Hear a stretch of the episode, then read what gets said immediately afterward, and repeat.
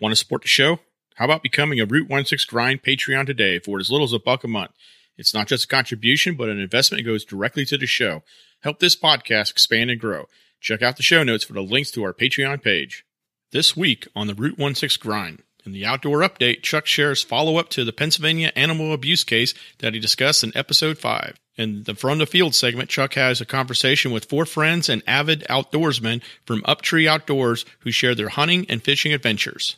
In the Rock, Mud, and Dirt, I will talk about soft shackles and share a few of the pros and cons if you choose to use them. In our Go Adventuring segment, I interview Byron Roberts from Zombie Crawler Jeep Club.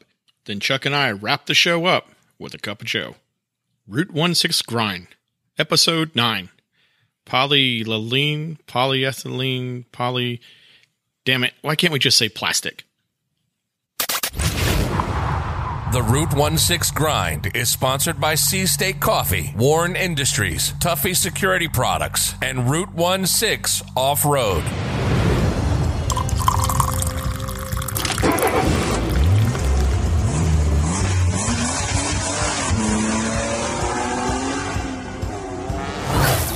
Welcome the Root 16 Grind, the podcast for outdoor adventurers. Each week, we bring you information related to off road and outdoor activities. If you wheel, hunt, fish, overland, or are an all around adventurer, this podcast is for you. Each week, we pour a cup of Sea State coffee and talk about informative topics, the gear, and the training that can help you have a successful outdoor adventure. We have amazing contributors and some great conversation. So, grab your cup and enjoy the show. Here are your hosts, Brian and Chuck. Brian, what's up, brother? What's up, man? You ready for Alabama? Yeah, about about ninety percent. crazy, crazy week. Yeah, I know it's always hard when you go on. I hate packing. First off, anywhere I go, I hate packing and unpacking the same way. I think if I ever won the lotto, I would just have disposable clothes. I literally would be that person that would just donate everywhere I go. So yeah, Right, right now, realistically, I'm kind of at just I'm at the phase of packing where I'm just getting together all the small stuff, the pretty much the stuff that you know you're going to forget something and it's going to be annoying when you get there when you figure it out. But uh, it is what it is.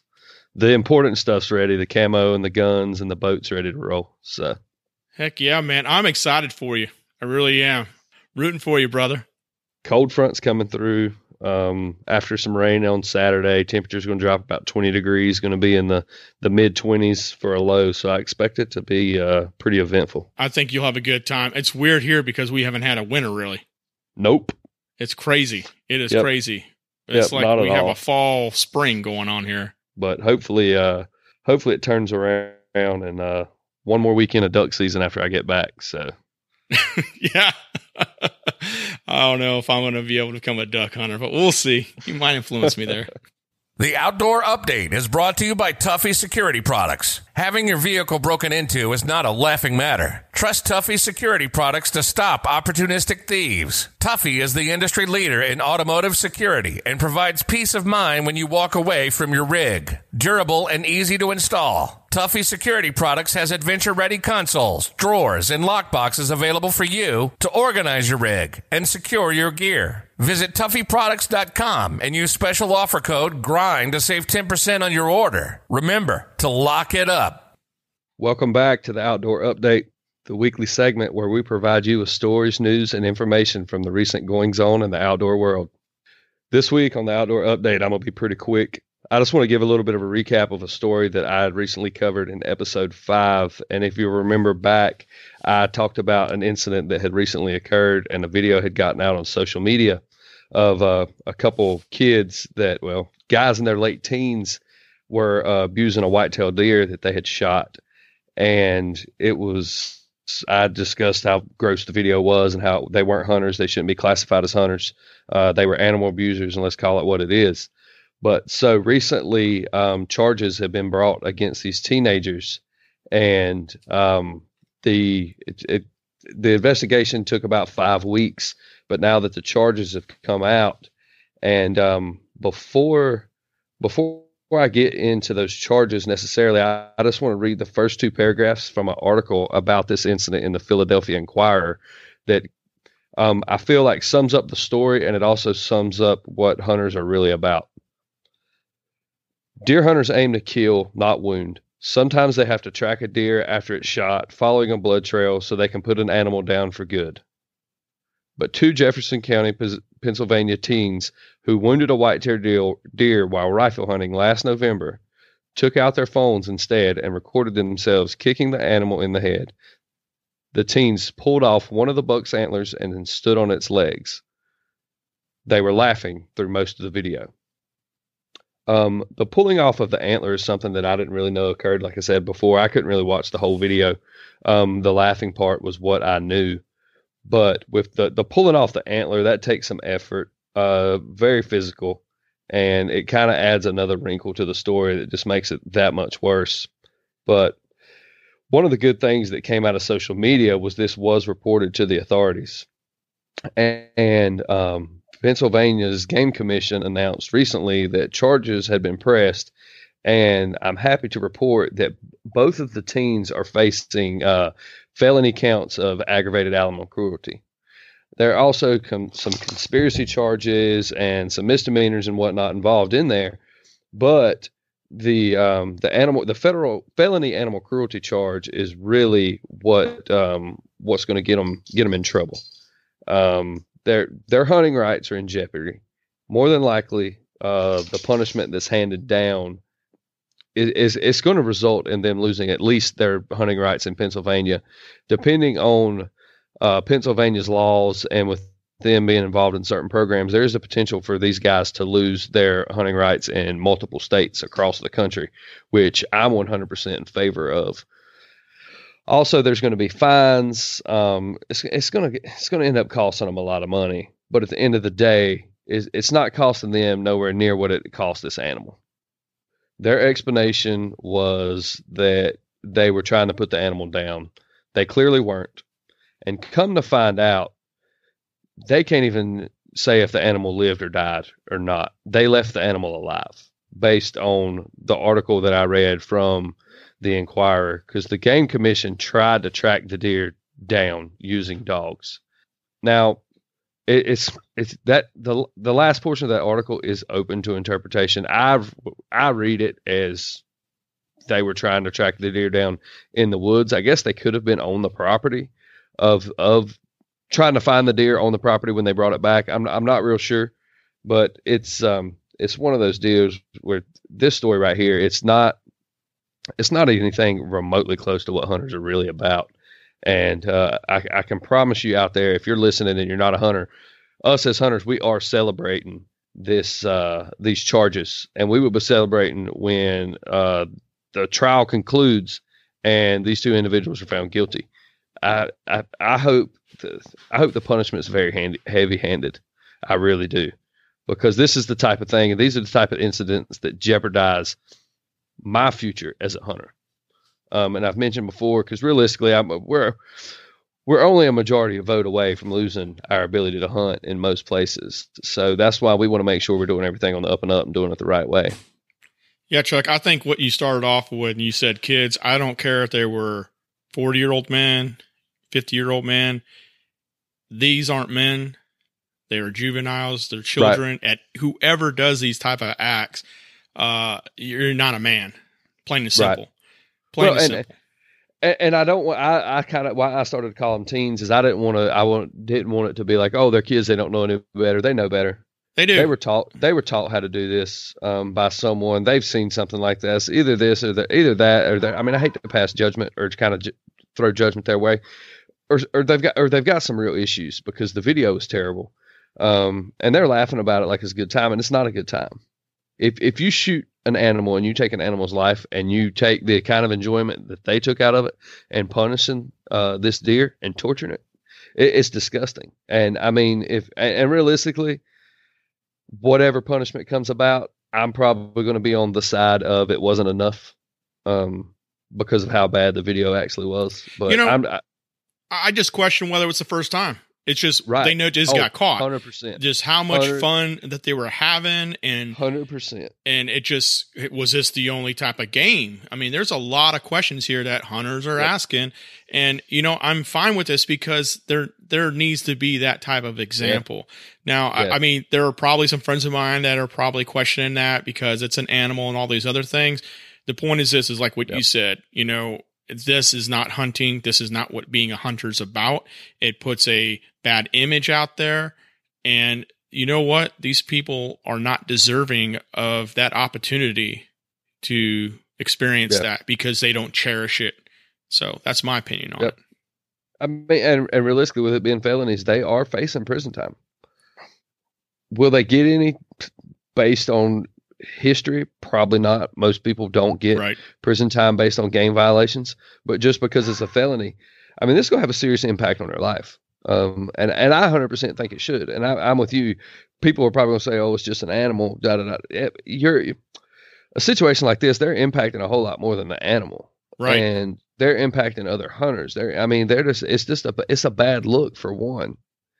Right. But at the end of the day, it's totally wrong. This isn't somebody shooting a deer 10 minutes after legal shooting light, you know, or, or, or an accident. This is 100% intentional. It's, it's vile and you should 100% disagree with it and want the punishment to suit the crime. I mean, whether you're a hunter or not, that's kind of, that's kind of how I look at it. And the whole, it's just an animal thing. Yeah, don't fly. it's life.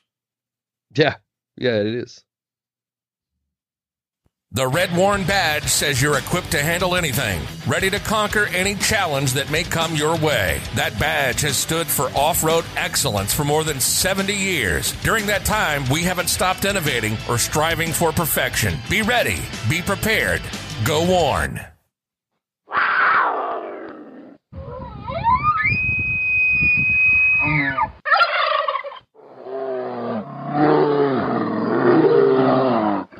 When you hear the calls, you know we got a report from the field.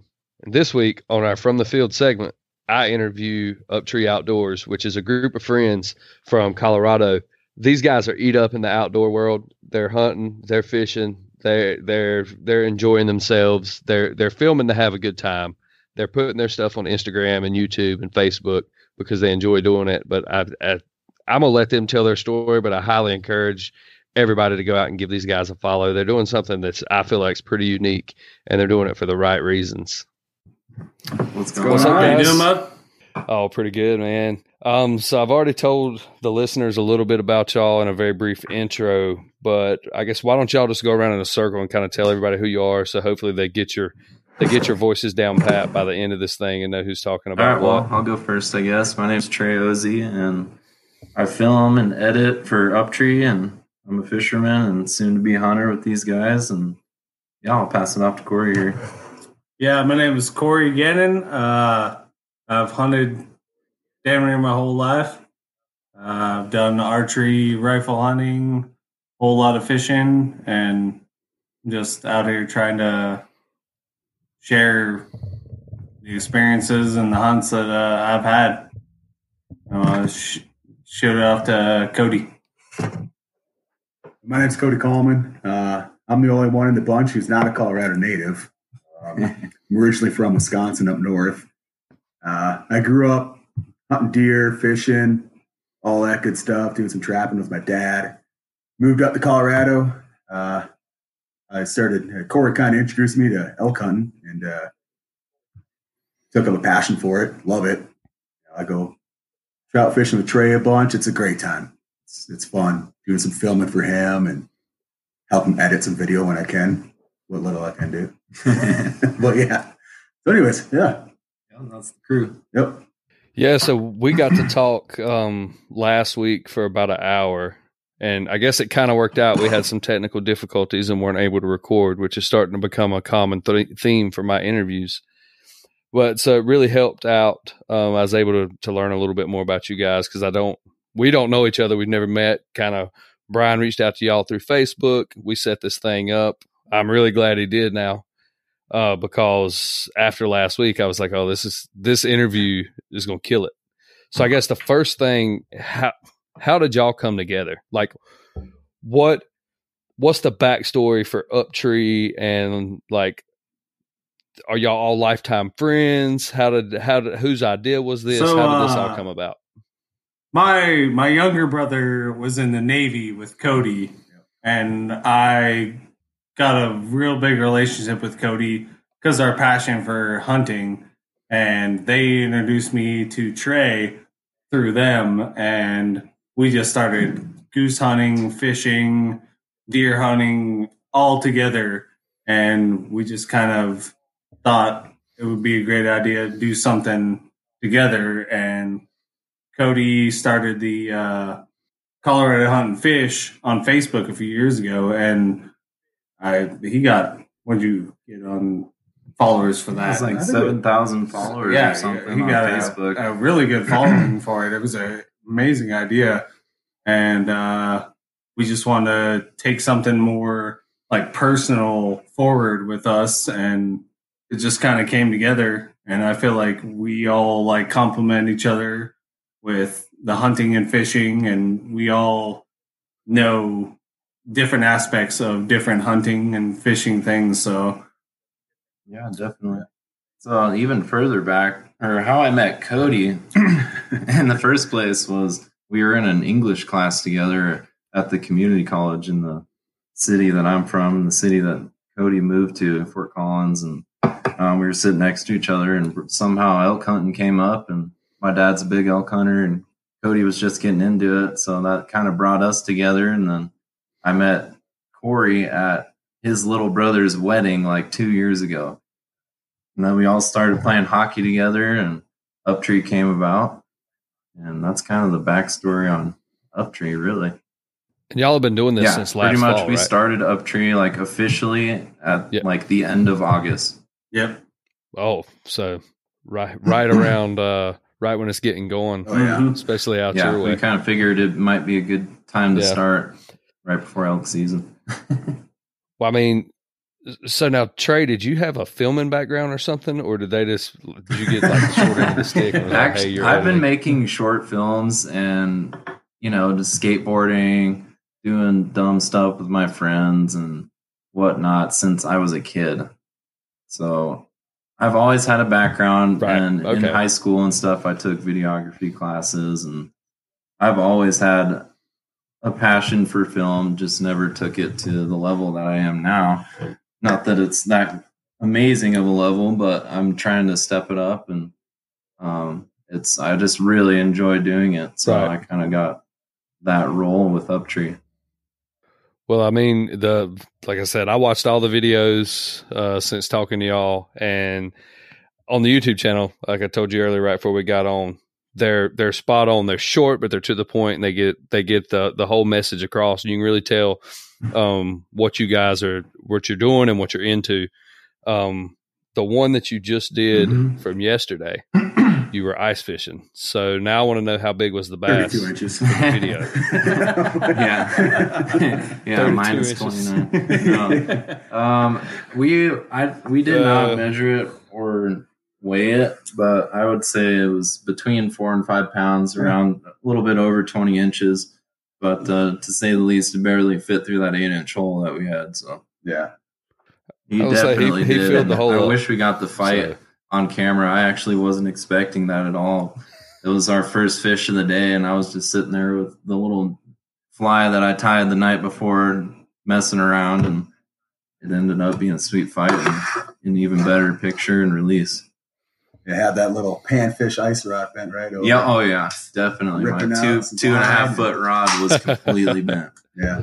Yeah, and that was y'all had a pretty quick turnaround because you posted the picture. What I mean, that was just yeah, so we before. posted that picture. I think I posted that the day of, so Sunday. And then I started putting together the video Okay. last night and finished it this evening. So Yeah, it's solid. And we'll go over everything in the end. Give everybody all your contact info as far as social media for your Facebooks and your Instagram plus YouTube though, because I think a lot of people that are listening would be really interested in that. Plus, it's not so long right. that you lose So when I'm not span. making films or fishing, I'm watching fishing films.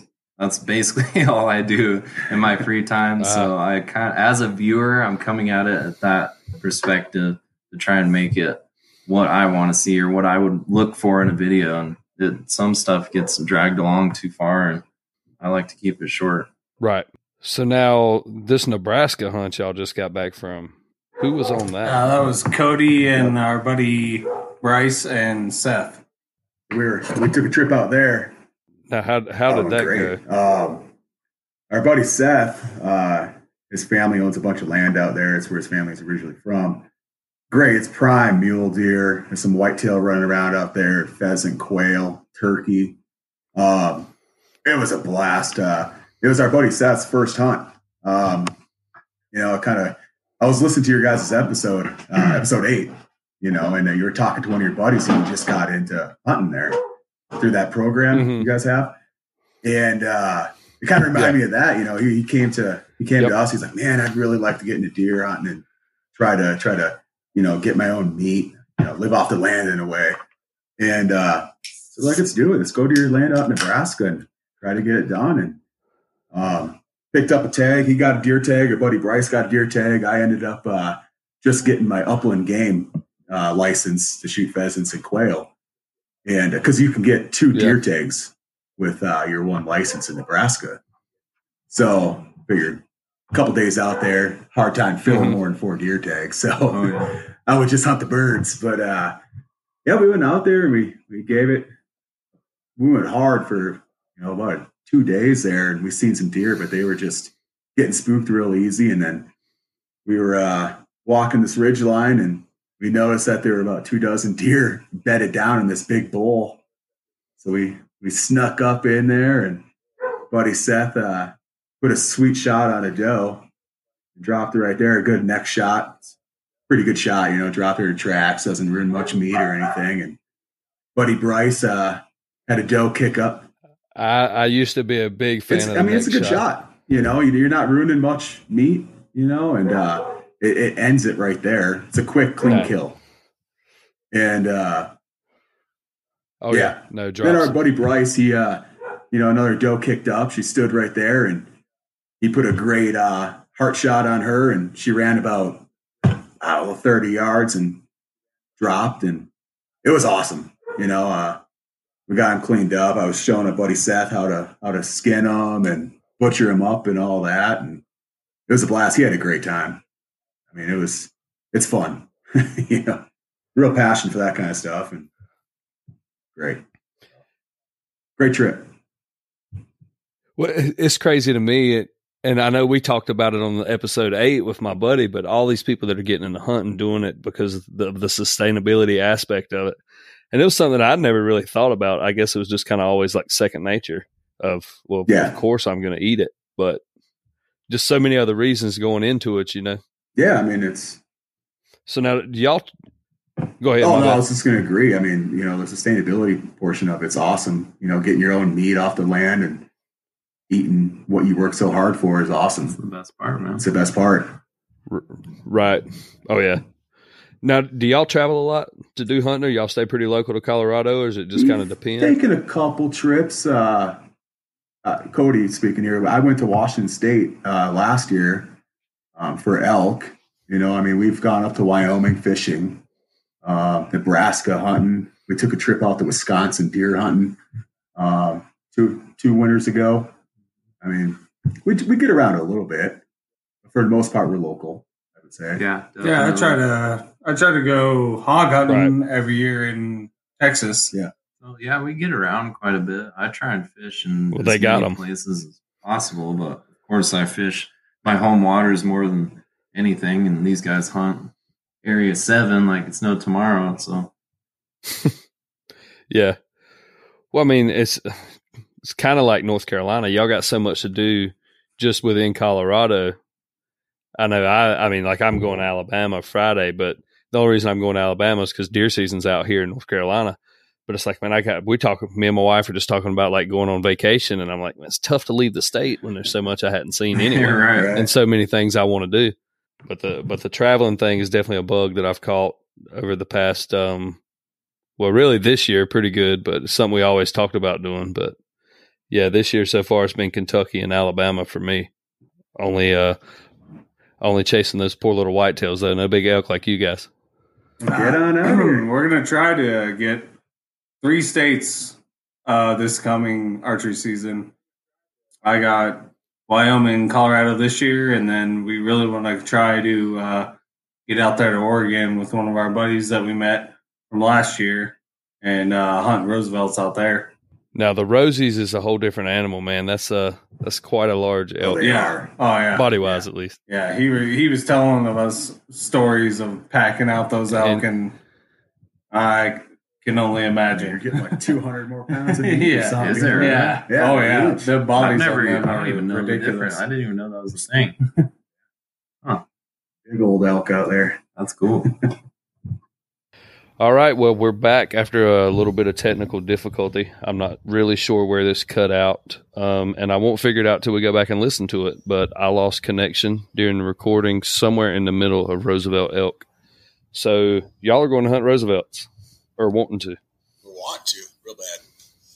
Who is Yeah, it that uh, you're going for, with? Cody's buddy from the Navy, Justin Ford, introduced us to his buddy Justin, who lives in Oregon, and uh, Justin Yeah. squared. yeah, Justin, Justin J two.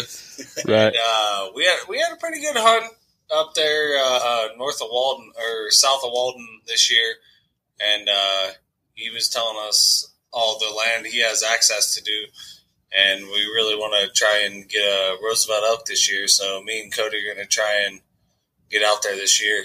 Is that for rifle Archery. archery? Oh, Yeah. what Yeah. What half? Like the back half or what? Uh, the seasons overlap, so it'll actually be earlier than the Colorado elk Oh, season. okay. So I'd like to try to get out there for the first two weeks of their archery season, then get back here for our archery season in Colorado. So now y'all are going to be out there in the thick, thick stuff in Oregon, huh? Yeah, Oh, yeah. thick, steep hmm stuff. Uh, Gnarly. Gnarly welcome, country. Welcome to the southeast, where everything's a briar thicket. God, that's I'm, I get jealous when I'm looking and I'm watching YouTube videos and they're like, "There's a deer seven miles away." oh yeah. Must Go to be Wyoming, nice, man. There's Uh, there's no that's trees. is. Us archery hunting up here, like we hunt really deep, dark timber up, you know, anywhere from eight thousand to ten thousand feet, and Right? it is some thick stuff. That's some of the thickest timber I ever saw when Corey, Corey took me up to elk camp for the first time right after I broke my ankle. We can get into that story later. Um, yeah, he was taking me up there, and like even just driving down the dirt roads to get into where their camp was, I'm like, holy crap, man! This Yeah. is thick. Like you cannot see it. There's a bear standing behind you. You would not see him. Now, I guess are, do you do y'all discriminate against weapons? Is it y'all bow hunters only, rifle hunters only? Don't care. We don't care. we can hunt with love it all. whatever, whatever season, whatever animal. It's all about getting the game and having a good time doing it. Right. Can't can't fault you there. So now when y'all are hunting that timber, I'm assuming is that during September? Yeah, Yep. Okay. So so you're catching them there and they're running and bu- running around bugling and everything going crazy. yes, sir. Makes the archery shot a little difficult. Uh yeah. Um, we've had a, a lot of really good shots and a lot of really bad shots in archery season, but you kind of just take what you can get. Ah, that's everybody. And then add in the adrenaline rush. Yeah. Screaming Right. bull at 20 yards. Yeah, I have yet to experience this. A few years ago, I I went out with Cody just right outside of Fort Collins, and I called in one bull just below him, and he never got a shot on him. And as I was calling for him, I threw my bow down on a bush next to me, and 30 yards behind me, a bull came in right next to me, and I, didn't have the shot at all. And then that one spooked out. And then all of a sudden, a huge, what, set, he was at least a six by six, seven by seven, came up out of the bottom right up on Cody, like 30 yards. I mean, sometimes we have some crazy encounters. Yeah. Well, I. I know how t- I know how turkeys get me going, and I couldn't imagine if the turkey was a thousand pounds and a couple hundred inches of antler hanging off his head. So I'm, I'm ready to get out there. Like I told y'all last week, Montana this fall. Um, fingers crossed, it's finally going to work out. That is, if the guy I'm going with, he'll probably draw some bighorn sheep tag or something, and I'll get stuck on the sideline again. But yeah, so You have a Trey, blast, man. It'll be blast. yeah. The question for Trey: Why don't you hunt? I've been hunting quite a few times, and I didn't Mhm. get my hunter safety until a year ago. So hold on a second. I've Do I need to edit that part out? I know it's embarrassing, but I mean, I've always been a Or illegal? man. I'm curious about that part of it. It might be illegal. Well, no, I've been on hunts. Let's say. Let me reph- rephrase my words there. I've never shot anything with a rifle or bow, Like he's he's gone with big game or Us or bird. like that. yeah, I've gone Never. with and like I used to archery hunt with my dad and go with him, and I've been there when he's shot cows with the rifle and um, stuff like that, and like gutted them and everything in the field, but never like actually myself went out and done it. So Right. it's it's it's a new experience for me. But I'm mainly just like a fly fisherman. Well, I understand that's uh the fly fishing bug just got me. So I, I got pretty pretty addicted to it uh last year especially, right up until deer season came in. I was I was itching to go and then pretty much all of deer season I was like, I can't wait to January so I can go fly fishing. But Yeah. that was because my fall was miserable. A lot of lonely days in the tree staring at squirrels. oh yeah. I'll bet. So now is that something y'all have any experience with? Like tree stand hunting for whitetails? I guess being from Wisconsin. Yeah. Yeah, I mean I that's how we did it growing up for archery.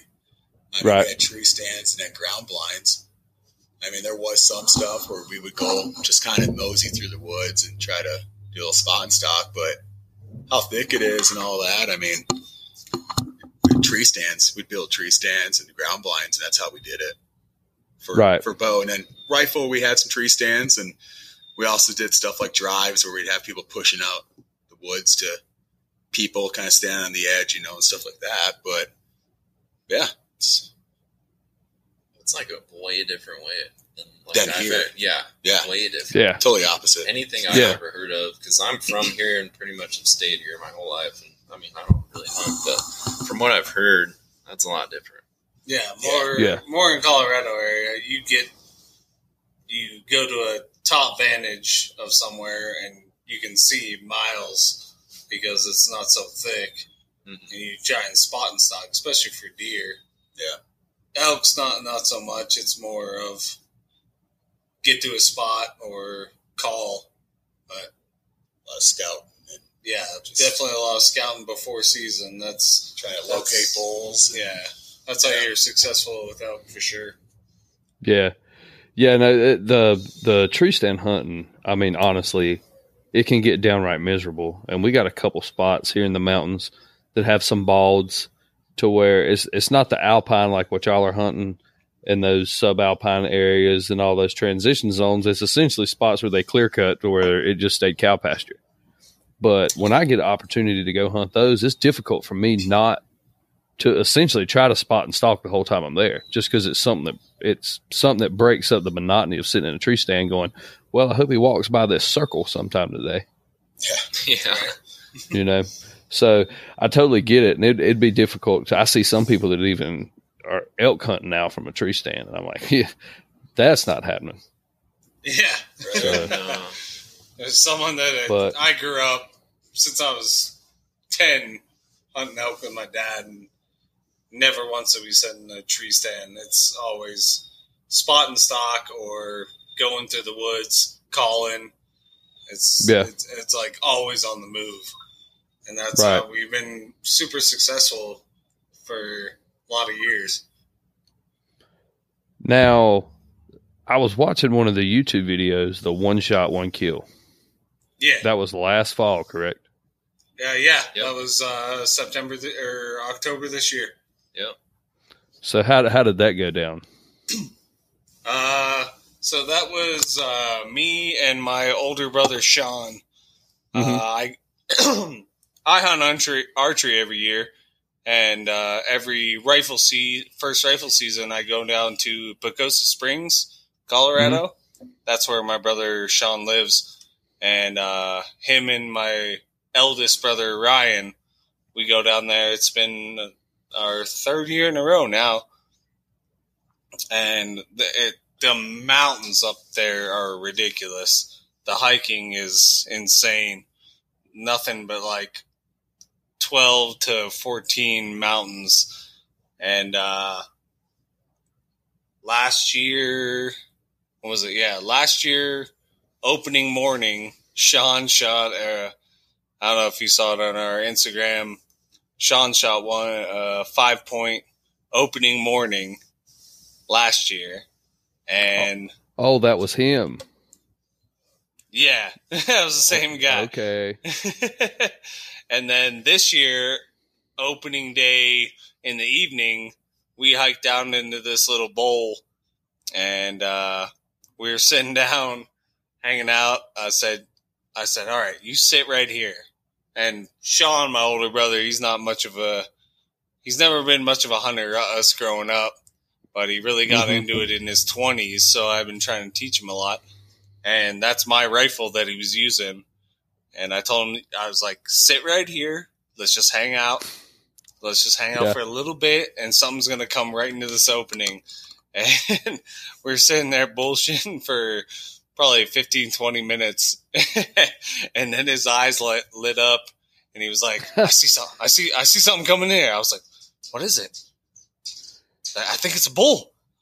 I was like, "Well, shoot it."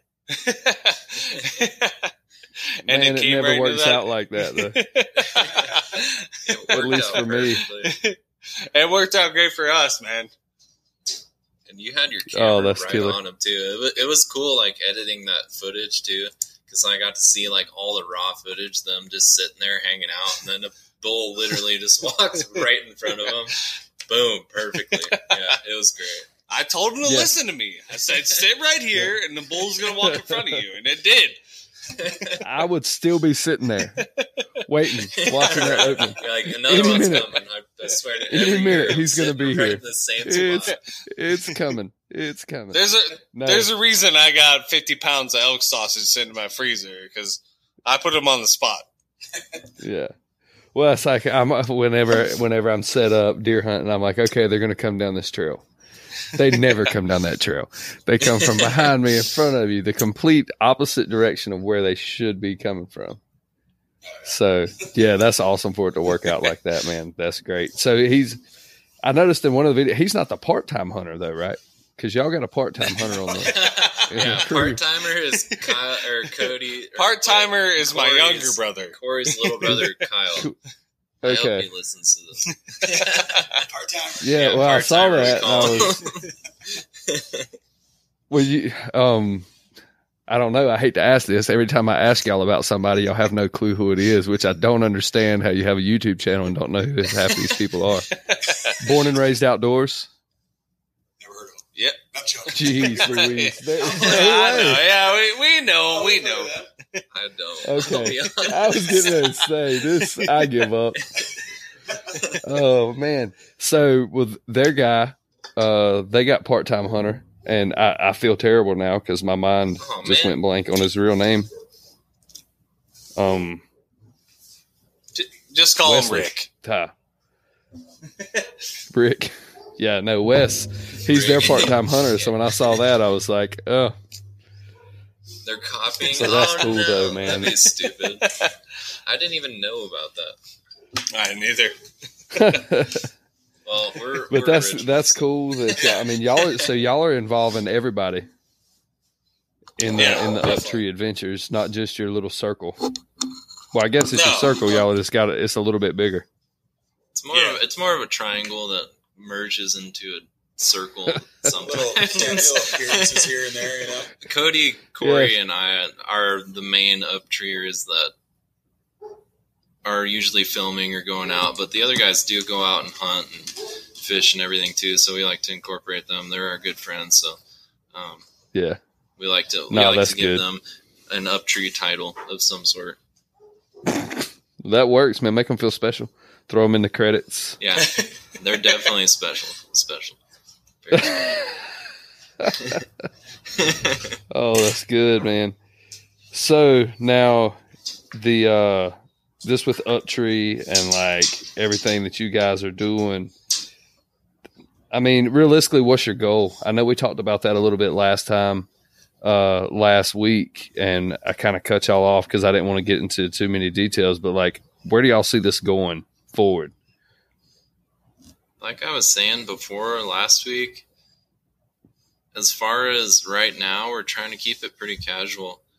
Um, we're just doing it because we love it, and if opportunities rise, we'll take them. But we're not seeking anything other than just putting out our content, having fun with it.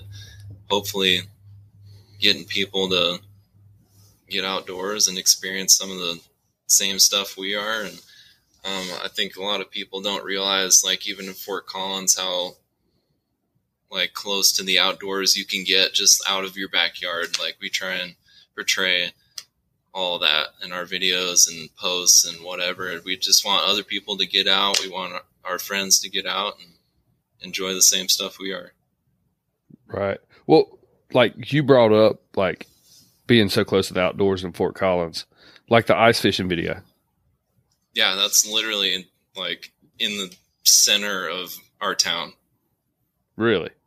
Yeah, that is that's in the center of our town, and we have the Poudre River running through our town too, which I fish multiple Mhm. times a week, and there's big trout in there, and some people don't realize that, but some people do, and they get to experience it and enjoy it. So Yeah, man, that's crazy to me that you can live there, river going through town, and not realize there's fish in it.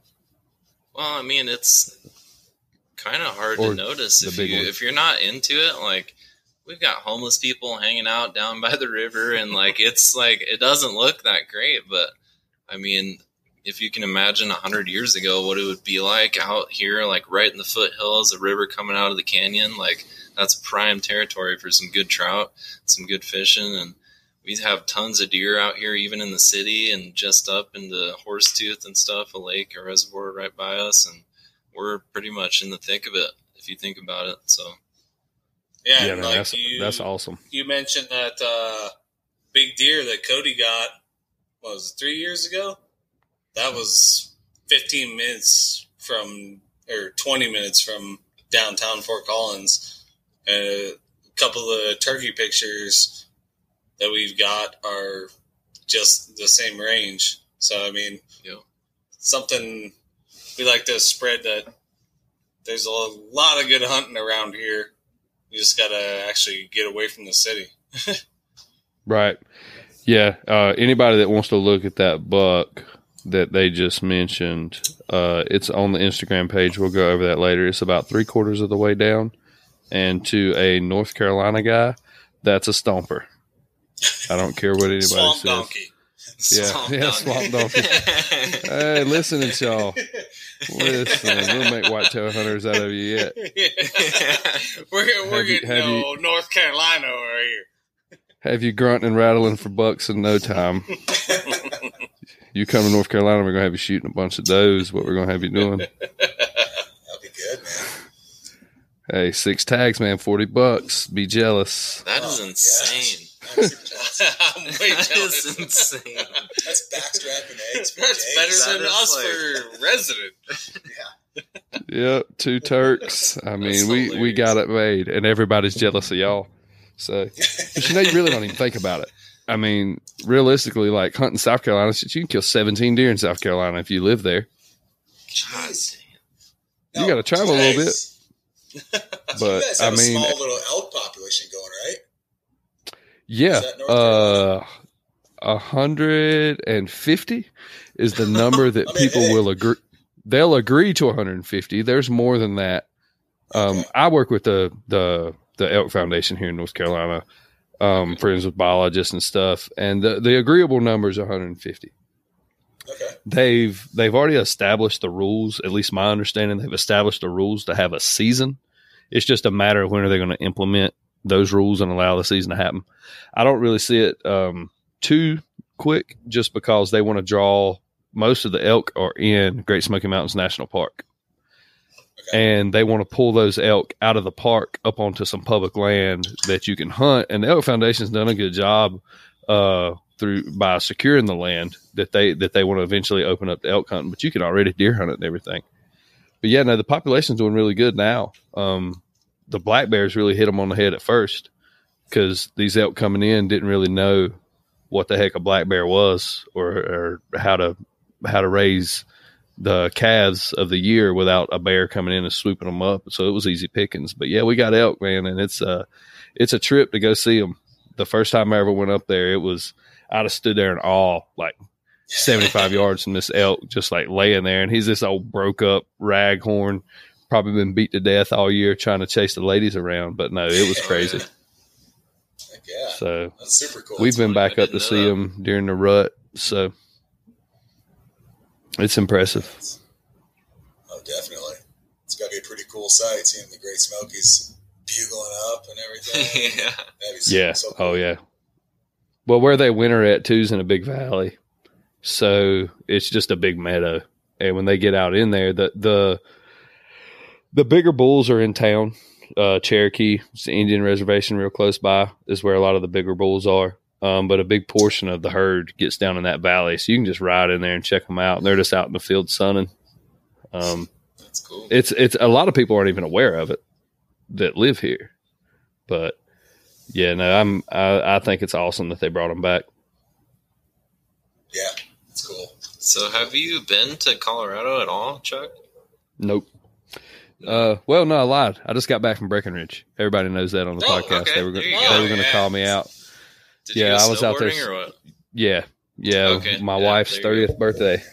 So, Oh, wait, you may have mentioned that yep, yeah, we went out snowboarding, but we we backpacked Utah. Wow, no it, no invite. Yeah, what the? Yeah, well, The hell, uh. Brian actually, Brian was like, "Well, maybe you can get together with these guys." And da da da da da. I'm like, "Yeah, hey, three guys I've never met. You want to go to my wife's thirtieth birthday party? Sounds like a good time. yeah, that sounds great. Yeah, I've been let's see. my whole Let's life. see Let's how mad. I, let's see how mad I can make her in the next four days. Do you know what's even worse than me not even hunting? Is I don't snowboard or ski either, and I grew up here my entire life, and I've been once. Well, I've um, it's it's actually on, and y'all probably don't know who Steve Rinella is either. Y'all live under a rock. Oh, we know meat, Oh, meat eater Meat guy. we Eater? watched Come that. on. But well, you don't know who a lot of other people are. But no, You're on right. his pod on his podcast this week, he actually says that you cannot ski or snowboard and be a true outdoorsman. See, there we go. Con- Yeah. confirmation. I'm Well, a I true mean- outdoorsman. It takes too That's much a- time and money. That's a damn takes- lie.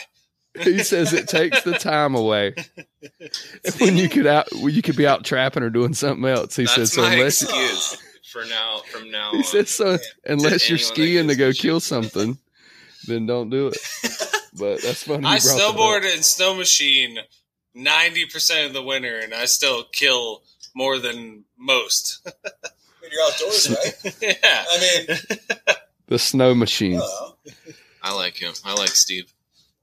Yeah, no, yeah. Um, they've done a lot um, in terms of benefiting the hunting and spreading the message and all that. And it's, it, man, it's really nice to see somebody not.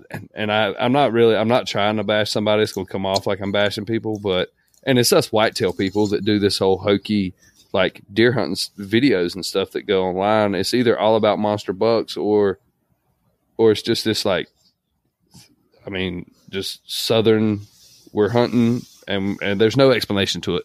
I guess that's really what I'm trying to say. When and when when- when Steve explains it to people and Steve talks about hunting, I think it really opens a lot of people's eyes to like really why we're doing it. You know what I mean? yeah, Yeah, for Most sure. definitely. I definitely man. agree with that. Like I like I feel how like- he incorporates the like chef side of things. Yeah. That's my favorite Right. part about the whole thing. Is Mhm. like this is what we killed. This is how we're going to prepare it for our family, and that's cool Right. as hell to me. Yeah, or like Yeah. one of our latest posts on our Instagram was we made these uh, jalapeno cream cheese stuffed bacon wrapped elk burgers. Like, I feel like not many people know how good wild game is. Oh yeah.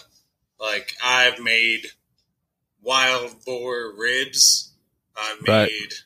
fuck sage deer ribs. Like, there's so This- many different ways to make wild game that is Endless way better than anything you're going to get in a supermarket. And one of those, I mean, goose.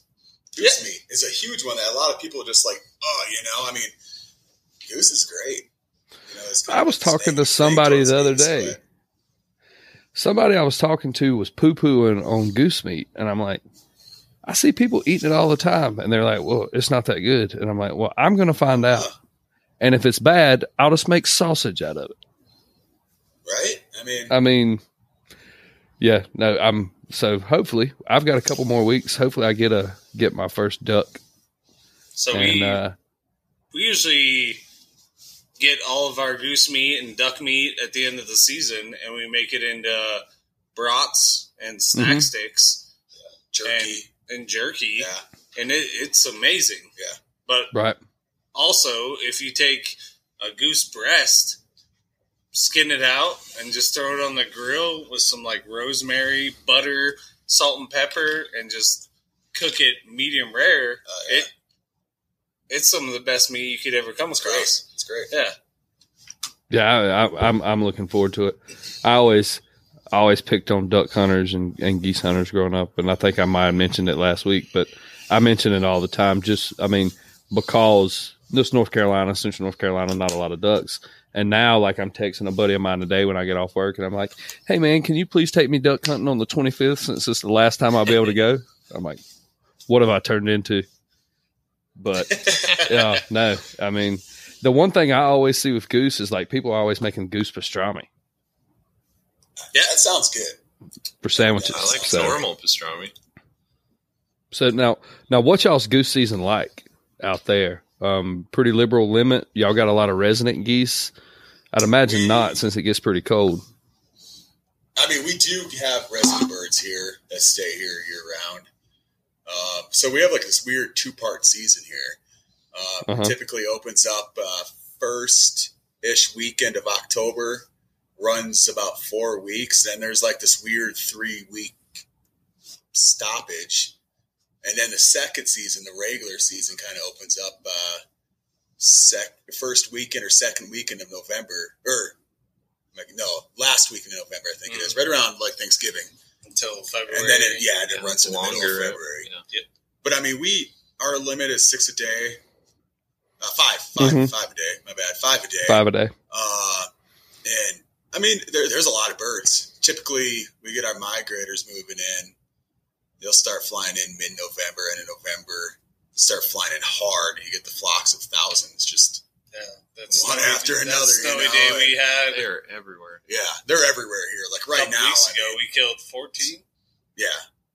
Jeez. I mean, it's yeah. I mean, we, we usually do pretty good. We've uh, been doing a lot of fishing lately, and a little bit of deer hunting trips and some elk hunting trips. So we haven't gotten out goose hunting as much right. this season. But I mean, we've got, we've hit it a few t- a good handful of times, and we've got a lot of birds, and it's a, it's a blast. I mean, goose hunting. Talk to anybody that goose hunting that goose hunts is they're going to tell you the same thing. It's so much It's a dangerous thing to get into. I'll tell you that Yeah. right now. If you get into duck hunting or goose hunting, you hunting, go it's goose hunting dangerous. once, you're gonna be addicted. Next thing you know, you're going to be getting yourself a new shotgun. Oh, man. Don't even- decoys. You Don't know? even start.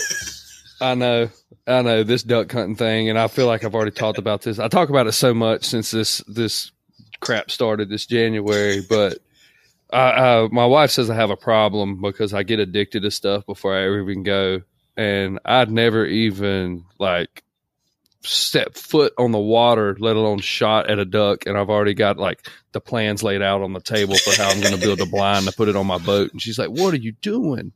Like, mind your business." yeah. I can't help it. This is so no. And I had a friend of mine a long time ago. Um, he had asked me. Uh, I didn't know the guy this well at the time, but he was like, "You duck hunt?" I was like, "No." He was like, "Don't start." I'm like, "What are you talking about?" He's like, "Well, you'll have a dog and a new boat and da da da." da." He was like, "Just don't start. It's too Sounds expensive." great. So I was Just like, wait "Oh, till well." we get you out here goose hunting. Yeah. Right now. So are y'all and- are y'all hunting fields mostly? A lot of ag or for the most part. Yeah. I mean, we uh, we got a little chunk of land up just uh, north of town, Fort Collins, and uh, hmm I mean, we we have a pit out there. Um, we actually, well, we had a pit a couple years ago. We had a little cave in on it, so we built a box blind above ground, and then uh, we this uh, fall before it started up, somebody just came to the door. Probably not the dogs market. Um, we got a new pit dug and all that good stuff, and So now explain a pit to people that don't know. I've got a good idea of what it is, but this Oh, sorry, pit, it's- so a pit is just a hole in the ground, really. Um, Right. Like ours is, you know, we have ours at like six feet deep. It's uh, 14 feet long and five feet wide. And uh, we built a box, like framed out, or we framed in a box in there, you know, two by fours and all that. hmm Um, and then put up plywood, you know, walls, and then we built a lid. And then uh, we have, uh, you know, half lid, and then the other side are just on, you know, lids on hinges, so you can just flatten them open when the birds are coming in and you're ready to shoot. yeah, Yeah. I mean, and, you know, we camo up the top, you know, kind of brush it in, and so I mean, you don't even. I mean, when you're above ground looking at it, you you can't really notice it unless you're looking hard. right. I mean, the birds don't see it. So essentially, I mean, it's a bunker. I mean, In, in a way, yeah, it's a bunker. Yeah. I mean, it's and it's 14 Yeah. foot long. oh yeah. The beer bunker. How many people are you cramming in there? I mean, if you're cramming people, I mean, you could probably hunt five, six dudes. We like our space because there's only about four of us. I typically go out, I was 14 foot. You can fit the Denver Broncos in there. I mean, you probably could. and the cheers going. You could fit like six linemen in there. So Yeah. So y'all are, but y'all are spaced out, obviously, uh, tongue in Yeah. cheek. But yeah, I mean, you 14 foot, that gives you plenty of room, four or five guys, elbow room in there to move around. Um, Yeah. Not worried about hitting somebody in the head when you're swinging on geese and stuff. So Oh no! With four dudes like what we're normally hunting, you got you got room. I mean, there's Yeah. a couple feet in between each of us, and you got room to lay back and kick your feet up, and the birds aren't flying. kick on, turn on a heater, cook some breakfast. Oh yeah, oh yeah. Because that's kind of the intrigue with me with a ground, bl- I mean, with a blind on my year. boat. Do what? What was that? Last year I brought biscuits and gravy out to the blind. Hey, Oh yeah. that's what I'm saying. That's perfect. So Oh yeah. keeps you a whole lot warmer too. Keeps the wind off of you and everything. So Oh, Yeah, no, that's kinda northern my thing. Colorado's horrible. yeah, It blows here. I It's couldn't crazy. Yeah, imagine. right below the windiest place in the world, I think Wyoming is. Yeah. Yeah, Yeah. that's what I've heard. And So what's the what's the sure is temperature? What's the temperature where y'all are right now? I think it's like 40 out right now. Mm-hmm. No, It's like It forty. Like, it was like 14 degrees this morning. Oh, Oh, maybe it is. Mm. What is it right You're now? right. 39. But this morning when I, I went mean, to we've work at hitting- five, it was like 14 degrees. Yeah, our it's lows not are that cold. 23 Yeah. right now. Yeah, I mean, we're we're in a little bit of 58 a here. warm stretch here right now. 58, man, that's summer. mid 40s, but yeah. Fifty eight. That's camping weather. yeah, I'm putting some shorts Which on. is t-shirt, yeah, oh, yeah. shorts, maybe a bro tank. Huh? Yeah, we're not sandals. it and, and and legit for here. Like this is this is above average, but yeah, I mean when when you're talking twenty, you're getting down in the teens and single digits. Heck, five miles an hour, five mile an hour wind cutting across a flat field. That ain't real fun. Negative. it's horrible. Where we're at right now is it's Wellington is where me and Corey live right now, and it's about 15 minutes northeast of Fort Collins, and it's Mhm. basically Wyoming. It gets windy as heck out here. Like my grill was destroyed from leaving it on my back patio. It was thrown like 20 feet into the street. So that tells you everything. Jesus. Yeah, it's bad, man. Like it keeps you up at night. If you leave anything outdoors, it's gone. or frozen. It's bad. or Oh. frozen. Both. Both. I Gone mean, and I'm used to growing somewhere. up in Craig Steamboat area, and Uh huh. it, it records worse some of the coldest temperatures in the United States. We get negative 40, negative 30 pretty much Right. every year. Yeah, that's that's insane. Well, I know when we were in Breckenridge, it was it wasn't that bad when we first got there, but the wind was blowing. Well, then when the wind stopped, the temperature dropped like twenty degrees. I think the day we left, it was negative nine, um, and I that was a feel like temperature, obviously. so cold. but what, by the time we left, I was just kind of like, well, this isn't that bad. I've already got used to it. Yeah. know? But it, it it was weird because we're expecting, based on what we were leaving here and getting out there, expecting it to be just like totally miserable. And don't get me wrong, it's cold. I don't want to be outside that long just walking around. But I was like, ah, it's not as it's not as bad as I thought. I just got to wear two layers of long johns everywhere I go. yeah, basically. Two pairs of socks, man, every day. yeah. Oh yeah. Bit- A toboggan's business casual. yeah, most definitely. So, man, well, we're starting to push up on an hour here. Um, y'all got one more story for the road, and then we'll cover the Instagram stuff. Uh, is there something? Let's hear. Let's hear. of the Let's hear the home run story. Home run story. Home run. Dealer's So choice. many. Your There's your so- home run story of Uptree. There's so many to choose from. Kyle's Kyle's elk. Oh, that was cool. Yeah. Kyle's elk was amazing. Yeah, tell. So uh I've been trying to get my little brother an elk for Part timer. uh, Part-timer. no, old part timer. Okay. I think it was his fourth year, so it was two years ago. But it was his fourth year archery hunting, and uh, I've been doing everything I could to call in and out for him and get him every opportunity. And uh, it ended up being the last day morning, hmm and uh, me and our buddy Tim and Kyle were hiking up this hill, and it was about nine.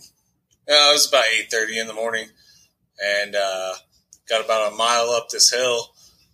I let up, let out a few cow calls, and this bull answered probably a hundred yards from us hmm and, and it was supposed to be my shot, but but I, I I I turned around and I looked back at him and I was like, "Get your ass up there!" And I, Yeah. I pointed at this uh, aspen tree that was out in the opening. And I said, "You go put your ass right behind that aspen tree." And he's like, "Okay." So he threw his pack down, hurried up there, and uh, I started calling, and my buddy Tim started beating some branches across the aspen tree. About 10 minutes later, I was just about to let another cow call, and Tim grabbed me by the arm chucked me to the ground. I was like, What the hell? What is happening? And he, he pointed up, and I see this big old bull right in the opening, and I hear my little brother go, Meow. Uh-huh. And right after he did that, I hear the shot. and I look around the tree and I see Kyle and he's just flabbergasted. He's he didn't know what to do. He's like he had his bow in his hand, he's looking at me, he's like I don't know. And I ran up to him I was like, Did you hit him? Like what, what what's the plan? Like what's going on? He's like, I smoked him. I smoked him. he, he didn't know. Did you believe him? I didn't believe him. Right. Okay. Because you never do when somebody, especially their first one, where I smoked him. I'm like, okay, you I gut shot him. him. We'll like- be here I'm all like, day. oh shit, we're fucked. yep. So, We're gonna so be I- here all day. so I was like, stay where you're at.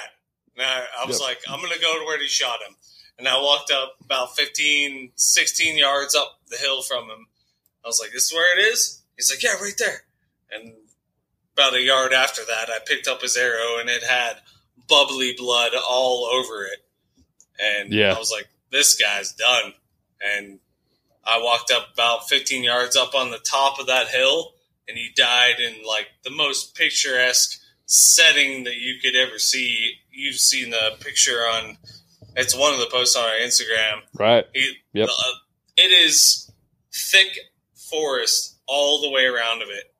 and just that little bald knob, he died right on the top of it, and it was amazing. Just because I've always like my goal when I'm hunting is to like get other people like a trophy, you know. Right. Yeah. And to get get my little brother something like that, it was pretty special to me for sure. And and this was his first elk.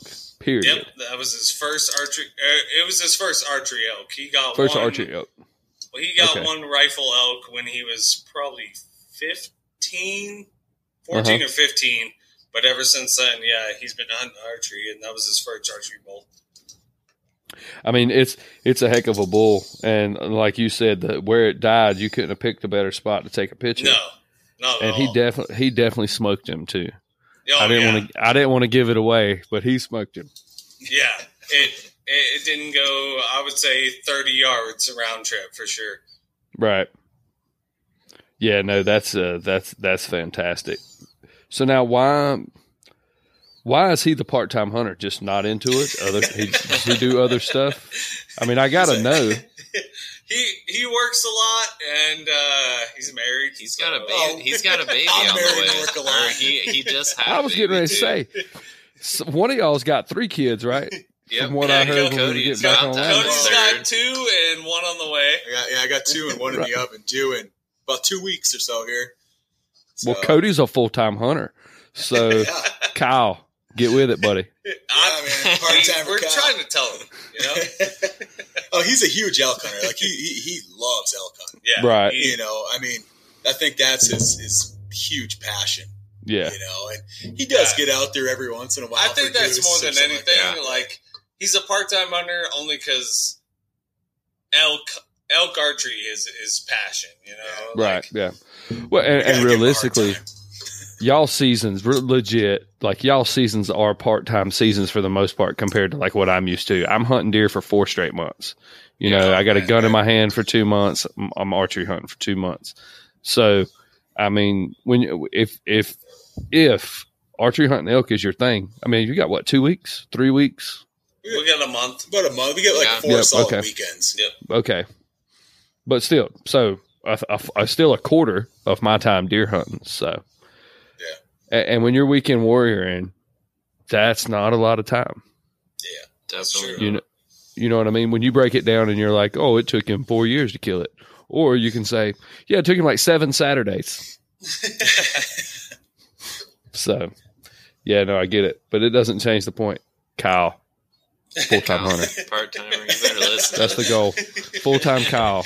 Yeah, full time. Kyle. We'll make an entire episode about that. In, in 2020, that's the goal. So, well, dudes, the Instagram, the Facebook, how can people get in touch with y'all? Check out all the content. Um, either or Facebook slash Uptree Outdoors, Instagram slash Uptree Outdoors, and just search that on YouTube. We're all over the place, and we uh, we post frequently. We're in contact with most people that contact us, and um, we're just happy to share with everything. And yeah, give us a follow, Well, give us a like. and that's Uptree, one word. Uptree, yep, Yeah. one word, yep. Did did we cover why you're called Uptree? Because I thought y'all were a bunch of diehard whitetail hunters when I heard the name. Well, we we always have the saying like when we're going up the mountains, you know, and you're looking at the tree line, like we're heading up tree. And I know the story stretches back a little bit more with Corey and his brother Kyle. Yeah, Right. That's what I always got from it, you know. It's something we were saying like when we're going elk hunting, we're going up tree, going up Right, tree, boys, okay. you know. And but yeah. I think the origin, uh, the origination of it was me and my buddies when I grew up in Craig was when we were going up snow machining. We were going Mhm. up tree, but we kind of like adopted it. yeah, Elk hunting, we're like we're heading up tree hunting too. It was the same thing. So Yeah, it works for sure. Like I said, I was dead set when I when Brian was like, "Yeah, talk to these Uptree guys." I was like, "All right, whitetail dudes," and I got to look and I was like, "They've never been in a tree." yeah, nope. So our, our up tree is more like heading up the hill Yeah, than right, up a tree stand. yeah. I Yeah, get caught in it- trees a a lot. It works though, man. I like it. I saw a video of that. yep, that's in my intro. I saw a video. So, So it goes both ways. You there know? may have may, may or may not have been Jim Beam involved in that. we, I was about 20 there. feet behind our elk camp, right where we had our campers set up. Yeah, we've there was all a been brookie there. pond. Yeah. Well, we're gonna and we're gonna have elk hunter, uh, elk hunters galore with Uptree this fall, right? Everybody getting in on it. Trey, Damn right.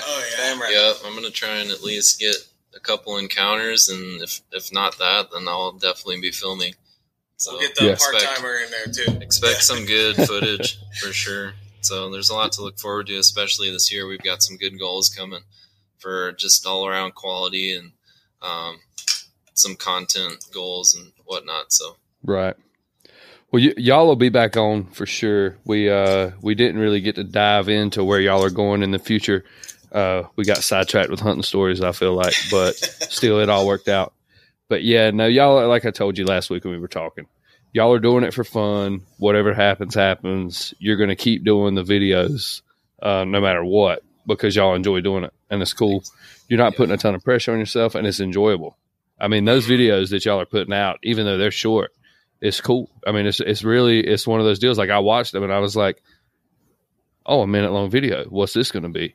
And you got to be good, honestly, to make a minute long video worth watching to be able to hit on everything. And I think y'all did on every single one of them that you've got out there. It's perfect.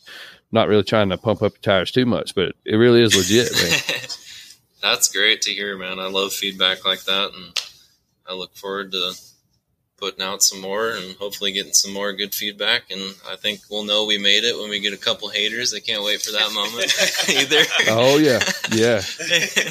that's Yeah, what I, that's what I'm striving for. A couple haters, at least. You know, I hadn't thought about it from that standpoint, but yeah, we. I need I need somebody to like to like run me into the ground on social media. Somebody to just bash Root One Six grind. right. So Yeah, we're a bunch of hockey players, man. We chirp at everyone and they chirp at us. So oh goodness, we love it. Hockey. Yeah, we love it. Yep. I'm glad it's not cold enough here for me to know how to play hockey. Thank goodness. It's in our blood. But well, anyway, guys, man, I appreciate y'all being on. Like I said, we'll have you back on. We'll dive into a little bit deeper. Maybe we'll do a quick rundown sometime in the near future of what your plans are for the fall. Um, the um, one thing we didn't get to talk about was the Sea State Coffee love affair that you have. Um, but people can see that on your Instagram page. I encourage everybody to go check y'all out for real. It's good It's, stuff. uh, It's good stuff. it's legit, man. Instagram, Facebook, like I said, Uptree Outdoors, and uh, y'all boys have a good rest of the evening because it's You like as well, what Chad. seven thirty Thanks there. for having us on. Yeah, it's Yeah. seven thirty three, and I gotta get to bed soon. Yeah. Goodness early riser. gracious! It's old fart over here. hey, it's thirty minutes past my bedtime. It's nine thirty. So, all right, guys, we'll talk to you later. Thanks, Great, man. Thank man. you.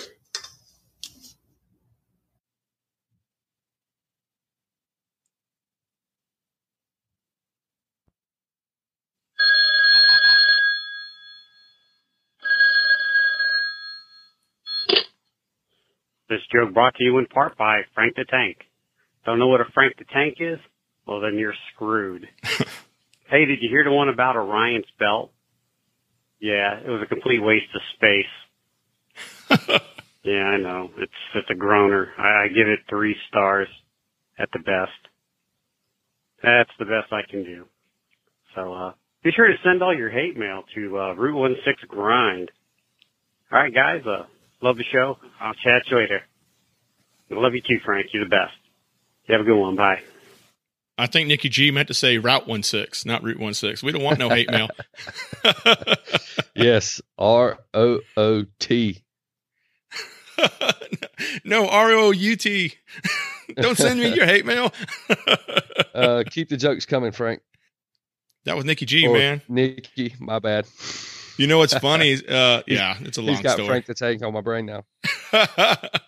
All right. Hey, Nikki G, thanks so much, man. Love hearing from you every week, brother. Want to be on the show? Maybe share with us some interesting hunting, fishing, overlanding, wheeling, or adventuring news? Then give us a call at Root 16 Grind Hotline at 919 694 3356, and maybe you will be on our next show.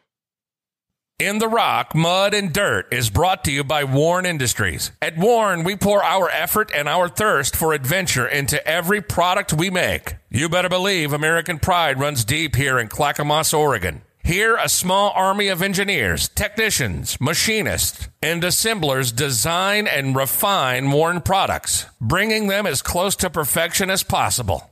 Their work is backed up by legendary quality control that doesn't just stand up to rigid WARN standards, it lives up to the toughest demands of the world's top vehicle manufacturers and military suppliers. How do we know? Because they've partnered with WARN for decades. This quest for peerless reliability, this WARN difference, will be around as long as WARN Industries is in business. At least another 70 years. Go prepared. Go WARN. Welcome to the Rock, Mud, and Dirt. This week, I'm going to cover a popular item that is becoming more common in recovery kits. I'm talking about the lightweight, easy to use soft shackle. Now, if you were just a wheeler, you might think there was something, this was something that was just invented in the past decade or so. But that is not the case. Strops, grommets, and shackles made from rope were found on every sailing ship for hundreds of years. At one time, it was a required skill for sailors to have the ability to make these. A modern day soft shackle can be made from lightweight, heavy duty SK75 synthetic rope with a breaking strength of 16,000 to 81,000 pounds.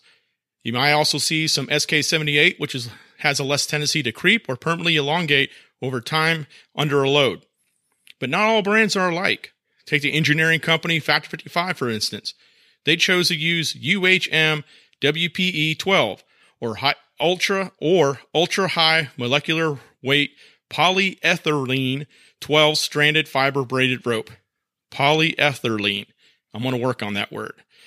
This is the most common plastic in the world. We're talking about the same stuff that makes grocery bags.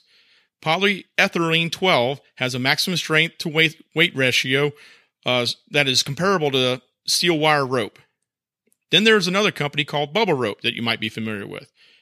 They use Plasma Rope 12 for their Gator Jaw products. Plasma rope is also made from HMPE or high modulus polyethylene, but the, the, this rope has been enhanced by a patented recrystallization process by Cortland, a global designer, manufacturer, and supplier of technology for advanced rope slings and strength members. Cortland and Bubba Rope consider plasma rope the highest strength synthetic rope available.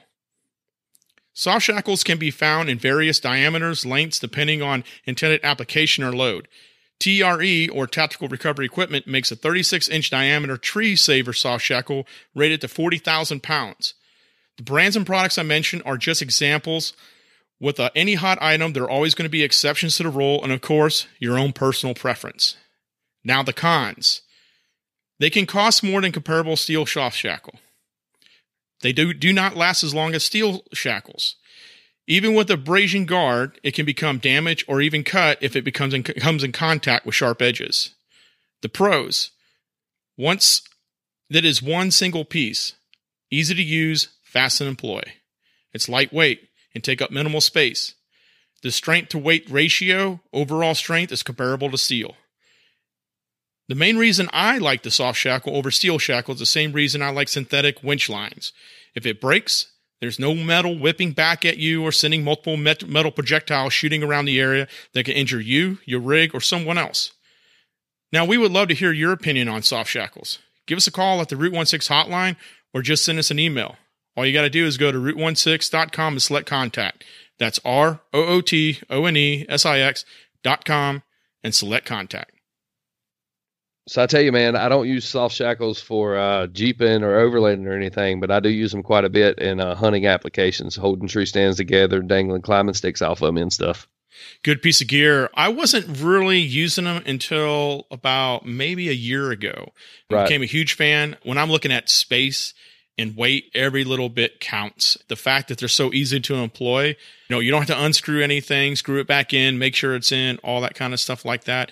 You just you know, take the knot out, put it in, slide it, put it through, boom, you're ready to go in business. And I, I just do love the safety fact, factor of it. I mean, I'm looking at all those different things.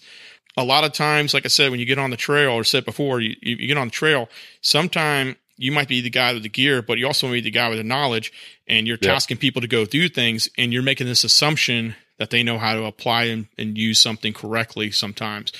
These are easy to employ. It's not rocket science and you don't have to like worry about too much. Yeah, the great piece of gear. And I think as I did the research on it and I just found out the material, the same thing that plastic bags are made of, that was kind of interesting. Yep. My Yeah, bags I'm, always uh, break at the supermarket though. What's up with that? I'm very I'm very familiar with the uh, high density uh, polyethylene stuff and the high modulus things. We use a lot of polyethylene in pipes and stuff at work. So Oh yeah, no kidding. That's right. yeah, Yeah. oh yeah, Well, whoever invented it, probably, I don't know, Dow Chemical or somebody, who knows, but did a great job. they got some money. Imagine walking back to your vehicle in the parking lot and seeing glass on the ground with your door wide open. Your stomach drops and your world is turned upside down. Don't become a victim of opportunistic thieves. Be proactive and install a Tuffy. Since 1989, Tuffy Security Products has been the key to locking it up. Tuffy has adventure ready consoles, drawers, and lockboxes available for your rig. With universal and vehicle specific options, has something for what you drive. Organize your rig and secure your gear by visiting TuffyProducts.com today. And special offer code GRIND to save 10% on your order. That's G R I N D in the special offer code box when you go to checkout at TuffyProducts.com. Go Adventure! All right, welcome to our Go Adventure segment. This week we have a Jeeper, off road club leader, Root 16, and Atlas 46 brand ambassador, Byron from the beautiful state of Kentucky. Byron, welcome to the Root 16 Grind podcast, brother. Hello, Brian. I'm uh, glad to be here. I appreciate you being a great representative of the Root 16 brand. But for those that don't know you, why don't you tell us a little about yourself? Uh, like you said, I'm from Kentucky. Been here my whole life. Uh, been into Jeeps probably the last and Jeeps and off road scene since probably I was able to drive. I've been I've had dirt bikes, uh, full size Chevys. I've off roaded them, uh, mud runs and stuff with those. Then then I got into dune buggies for a little while. Then I went to then I got to a Jeep. I bought a '98 TJ that had a four cylinder. I put a two and a half inch lift under it, wheeled it quite a bit. Then sold it, went back to Chevrolets, then just had to have the Jeep again. I got the the Jeep itch never left me, so bought another '98 TJ and I drove it. It was just a stock uh, Sierra model and drove it for probably two years. It had over 200,000 on it when I got rid of it. It was just a great little Jeep. Then I finally found a, a 14 JK I like, and I drove it, uh, wheeled it. It had the two inch lift under it. And I had I had it about a year. And I ended up finally found the, my dream Jeep, which is an LJ. I finally found an 06 LJ Rubicon. Had low, it's low miles. It's got a uh, four inch, uh, four inch lift with Currie springs. I've put rock crawler arms on it. Really, uh, it's got once I put the rock crawler arms on it, it had some Currie parts on it. Not that needed some repairs. So I when I ended up going with the rock crawlers, and I've had I talked to a couple guys directly at the factory and was really really satisfied with their uh, customer service side of it. They've got I've done a few little odds and ends, just minor changes to it. I've got the lockers wired up where I can run them independent without having to be in the four low on it. Then I've got a few other little odds and ends this this summer and then well this spring that I want to do to. I'm going to change the axle shafts out, but I've got a set of chrome mollies in the front now, but I want to put a set of chrome mollies in the rear. You you mentioned something about not getting good customer support. Was that right? Uh, uh, yeah, the the Currie. I don't like to bad, you know, talk bad about any company. The the Currie customer support was not the greatest. When I called them, I had some technical questions about the length of their arms and you know how to tell when they were need to be replaced. But when I called Rock Krawler, they were just like you know talking to me and you on the phone, just like I'd been a customer the whole you know all my life with them. They were great people. You know, and sometimes that's just a, a person that you're dealing with on the moment from that particular brand.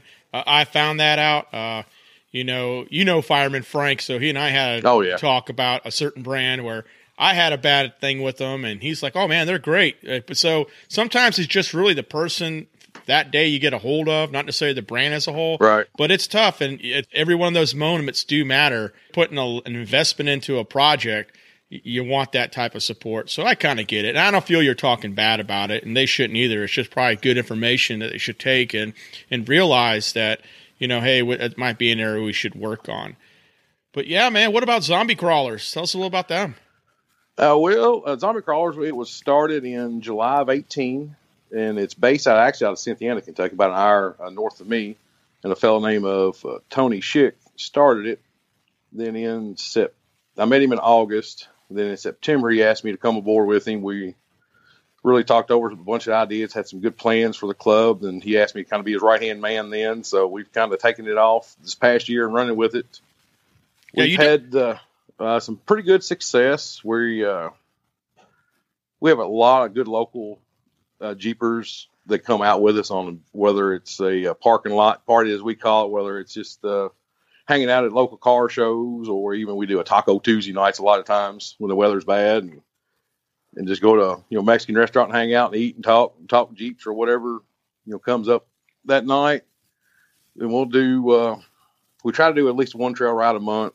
We've done uh, our first big trail ride for the group. We did a beginner's ride, and we had uh, I believe it was 34 jeeps show up, Right. and, and probably 20 of them had never been really off road before. So we took them to uh, down in the Slade area of Kentucky, the Red River Gorge area, to a few little spots that they were just to get their feet wet. That they could put their Jeep in four low and a couple little small hills, and they were just uh, overjoyed with excitement. It was great seeing people had never done it before, just really, really getting into the Jeep scene then. You know, and I think too is you have a lot of people that own uh, capable rigs. Uh, you know, we're talking specifically Jeep right here, but they don't know. They're nervous to go take it anywhere. And a stock Jeep is extremely capable. Being able to, if you will, kind of recruit people and allow them to join the group here and feel comfortable, know they're going to be taken care of and looking out for. And obviously, a lot of these rigs are probably daily drivers, especially when you get into like new off roaders. It's it's not a project vehicle generally; it's probably their daily driver. And having a group like yourself, like with zombie crawlers, to be able to go to as resource and get out there, and it's more than just wheeling. I mean, you're getting out and seeing nature and seeing areas you wouldn't probably see just driving down the highway. Oh yeah, we uh, probably ninety five percent of our group, the the active ones here local, they're all daily driver stuff. So we don't we we make sure that we can we do stuff that we ain't nobody's gonna tear up their stuff. If they do, we make sure we get them home one way or the other. Whether we have to take them home, haul their jeep home, wherever we need to do, so they'll have a good time. And we always want you know have a good time them to come back out and join us on the next event. So it's just uh, in this past year, I will uh, we did a uh, we did some food drives with the local with the local car scene. We raised uh, we brought in almost two thousand pounds of food for the for local food banks. Did uh, That's a toy drive that supported uh, the Lexington Fire Department's toy drive during Christmas. Then our, our probably our biggest event that we did this year, we actually did it was a kind of a spur of the moment charity ride uh, for a uh, members, actually a coworker is not even a Jeep owner. We he come to us and asked if we could help help this fellow out. His fa- the father had lost his son suddenly and didn't have the funds and stuff to for the funeral and everything. So we everybody pitched in and we and we had a couple good sponsors. One of the sponsors was where we like to ride is uh, Hollywood Park. They pitched in a good donation. We had some good raffle prizes for some from local businesses that so we raised quite a bit of money to help him out. That's amazing, and I think that's what makes the more family oriented, you know, off road clubs. Just uh, it's it's a very positive thing because of that sense of community. You know, there's someone within that community uh, that needs uh, assistance. Uh, calling up one of these clubs is one of those areas that you can resource from, and because you're also diverse too. There's a lot of people with different skills. Uh, they know different, you know, companies, brands, different resources. It, it is amazing what you can find in a club. It's not this uh, cookie cutter image of just one per type of person, one type of profession, just dynamic group of people that kind of just get together because they have a common interest. And I love that. Being able to give that back to the community and the community resource is amazing. That's pretty awesome what you guys do, man. I'm, I'm pretty humbled by just hearing that. So is there an event that you and your club look forward to each year? Not offhand. We we try to do the spring Tri County Tri Community Fire Department in the Zoe area of Kentucky. They do a spring clean every year. We that is one of it. We try to get a bunch of jeepers, a bunch of club members to come to to pick up as much trash and stuff on all the trails, whether it's public land, private land as well. We do we do like it, and there's also the the Southern Wheel Drive Association does our fall meet and greet in November in the in the Daniel Boone area and the Red River Gorge area. So we always try to get people to join up for it. Right, right. That's some beautiful area up there, man. Oh yeah, it's some of the best riding.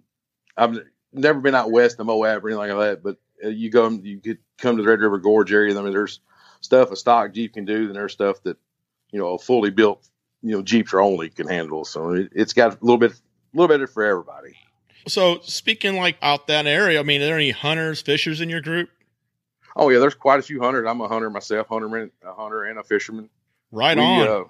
Uh, uh, actually, one of the couple of guys they left the car show today, and they was going uh, going out to the range to to sling a little lead today. So, so far, far as your uh, hunting season, how's it going? It was a bad year for me this year. I did not get a deer at all this year. Was, did you see any? Did not see any. They've where we hunt at, me and my father and my son and my brother all hunt in the same area, you know, or on the same farm, and it was just been a they they moved really early on during bow season because my son killed a nice buck during bow season, uh-huh. or early in bow season. Then gun season come along, and it's just uh, they like they just left. You know, uh, I went out only a few times specifically for whitetail. I will say this: every time I went out, I saw one. Uh, I just didn't. Uh, I just didn't seal the deal, and you know, variety of different conditions and whatnot. Uh, that some of it I kind of shared, but I will tell you this: I am definitely more prepared for next year. yeah, I wasn't as prepared this year as I should have been. I didn't get my feeder set up in time, and usually I try to feed most of the year. I didn't get it done in time. My Jeep, the Jeep life took over a little bit more than my hunting life did this year. So we've had so much going on with the club. So yeah, you guys are really active, and it's it's tough to find that balance, if you will. I, have no doubt you, will get there. Uh, you've taken a lot of leadership roles within that club to get them where they're at right now. So, I mean, I know most of the listeners may not be aware of it, but uh, if you guys follow Zombie Crawlers out on Instagram, you'll see all these amazing things Byron's talking about. So, what about over- overlanding? far as the club as a whole, individuals, uh, any interest in that or some oh, serious oh, yeah, traveling or uh, camping? quite a, there is uh, quite a few uh, members that do like they're in the overlanding and and there's actually some. We're mainly a Jeep club, but we do let a few Toyotas and stuff in. So we have a we have a couple guys with Toyota Land Cruisers and FJs that uh, are really big into overlanding, and we've got some in, with Cherokees and even JKUs that that love overlanding. Heck yeah! Are they the Cherokee XJ or the box ones? Uh, the XJs that we got a uh, XJ and a couple guys with the WJs. Okay, all right, all right. Yeah, because I had an XJ, man. Love that thing. I'm thinking about getting another one one day. I really do. I keep just I'm on the fence with that, but we'll see. We'll see what happens. Uh, what about you know right now? Uh, are you doing any type of uh, work on your rig? Uh, anything? What about maintenance? I just did my what I call my my pre winter maintenance. I changed mm-hmm. all the I changed motor oil filter, changed front and rear axle grease, then went then grease everything, grease all the control arms, and checked the transfer case fluid, transmission grease, checked everything out. Just kind of the winter maintenance because we're kind of in the downtime of riding right now it's just been so wet around here. We try to, you know, we we always do tread lightly. We don't want right. to don't don't want to hurt the ground, you know, unless there's we we haven't been out actually on a ride in, in almost two months since the first of November. So we kind of really at downtime as a, as a group for a whole. So yeah, out here, our season in North Carolina kind of ends like December ish, um, and then it picks back up about the last week of March. So that that whole three month period is pretty much downtime. I mean, there are areas you could go to. There's private parks you could go to. For me, I'm I'm I'm big in, the Uwharrie area and stuff, so it, it, does really turn into my downtime. What about uh any big plans for the club itself this year? Uh, things you might be doing, uh, newer recruitment, or different events you might attend? Uh, actually, we did get approved this year uh, on a couple items. We got uh, we're we're the the only the second off road club that I that we know of in the state of Kentucky that's a 5013C nonprofit. Nice. So we've got uh, we're gonna have to do a little bit of changing to our membership. Right now, membership is free, so we're still working out the, some bylaws and the guidelines for membership and what entails membership once you you know pay the fee, which we want to keep the fee as small as possible. We don't want to Right. We don't even want to charge a fee, but being 5013C, we have to. So we're, we're going to try to do a couple more fundraisers. We've got a couple local, uh, one local charity that's a foster home that will do a, a, fundraiser for them in the fall. They just diapers, wipes, a lot of baby supply stuff. Right. Yeah, there's a lot of uh, like I think sometimes the tendency is to try and get with a bigger cause that is a little popular, but those smaller ones are just uh, as important. Oh yeah, we we uh, don't mind at all helping national organization out uh, like Mission 22 or, but we want to try to keep a lot of the money local. Yes, because yeah. it, it, seems like you know when you tell people money staying local, it, seems like more people want to help out than they do like a big national organization because they see you know so many people other organizations other people are advertising for them and trying to you know get donations. So yeah, you know, if any member we always tell all the members, you know, if you have a something somebody needs help, whether it's an individual or a uh, another nonprofit, you know, they need help, let us know. We'll see what we can do with them. So I totally seen the same thing when you're talking about whereas you want to try and support uh, something local versus something on a national level. Uh, there is a tendency to, to, get a little bit more support, if you will, uh, specifically toward that cause. Well, you know, far as you yourself and as your club grows and all your adventures, where can we find you? Where can people follow you? Kind of learn more about your story. Uh, the best way to follow me will just be on my Instagram. I think I do more posting on it. That's why on a personal level is the Instagram is foolish habit underscore LJ. That's really my main form, and then of course my Facebook page is under my regular name Byron Roberts. Is just my regular. Uh, yeah, page. we'll make sure to put your Instagram definitely in the show notes. Um, and, and everyone, I'm, I'm telling you, definitely want to follow him. He always has these hashtags and he really works his uh, social media pretty well and he keeps it lively. He has a, a, great response from his followers who are very interactive as well. So it's a very fun Instagram page to follow. Well, Byron, thank you so much for joining us, man. Appreciate it. Thank you for everything you do for the Root 16 brand as well. And let us know where, where wherever we can assist. I sure will. And and uh, for the listeners, if they want to check out the Zombie Crawlers, is Zombie Crawlers is the Instagram name, but on Facebook, we are Zombie Crawlers Jeep Club, and our Facebook group is probably more is really more active than our Instagram page is. But just I, we, we, we there's three questions on there that you need to answer. They want to join the group, and that's it. And we, our, the Facebook main Facebook group is open to anybody, any state, any country. Well, that's awesome. That's good to know there. I'll make sure that gets in the show notes as well. Thank you so much for joining us. I appreciate it. All right, brother, you take care. All right, sure will. Thank you for having me on. Since 1989, Tuffy Security Products has been the industry leader in automotive security. Tuffy has a variety of vehicle specific consoles, drawers, and lockboxes. Tuffy manufacturers adventure ready organization and security for your Jeep, truck, or SUV. Visit TuffyProducts.com and use special offer code GRIND to save 10% on your order. The Cup of Joe segment is brought to you by Sea State Coffee. Have you ever actually drank good coffee? Stop wasting your money on old, stale coffee from the store and make the switch to Sea State Coffee. Sea State Coffee is a United States Marine Corps veteran owned and operated roastery, selling premium coffee that's roasted on order and delivered fresh to you. Order your coffee today at www.seastatecoffee.com. Chuck, what a great show, man. Another one. Like double interview, lots of great information. Yeah, dude, I'm the guests. The guests are great. The Uptree guys were uh they were awesome. Really, I mean the you could tell they have fun. They are just enjoying the heck out of life out there, uh, taking in everything that Colorado has to offer. Their content is great. Their videos, their images, they're so on point. I mean, they just and again I'm, I'm so glad we actually found them just through interaction on social media so yeah. when we say we want the audience more involved in our show these guys were audience and then right. we connected and then we were you know chatting back and forth and then chuck was able to get with them and do a, a couple interviews just this one yeah. worked out a little bit better but yeah. I tell you what, I just enjoyed everything they shared, and that really is what we're trying to be is that community.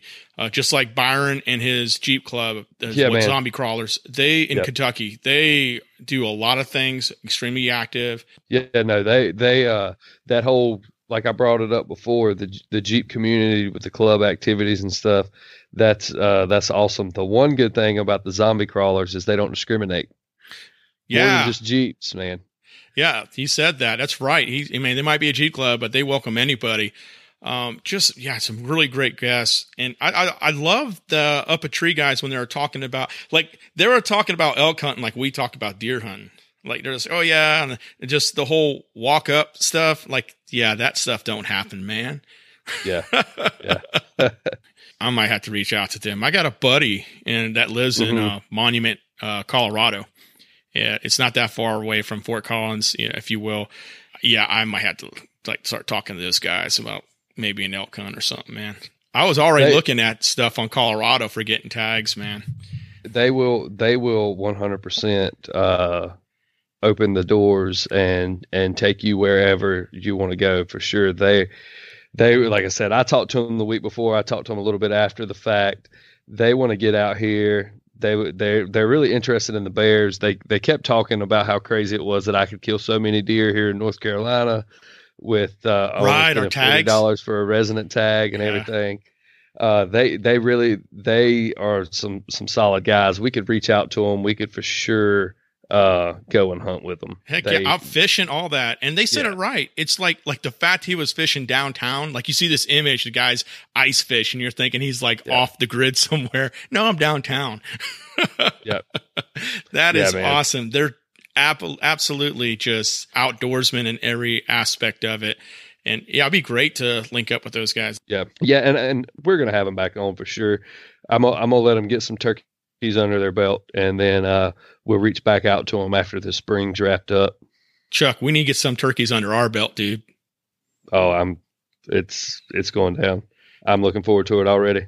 Yeah, probably not going to happen this weekend, but uh, in probably sometime February, I'm going to get the shotgun out and start putting up the targets and getting my mindset right. I might work on those calls now. I, I kind of do owe that to you. I think next time I'll do some calls, man. I didn't do any calls last time. I was like, I ain't going to do that. Chuck will do that.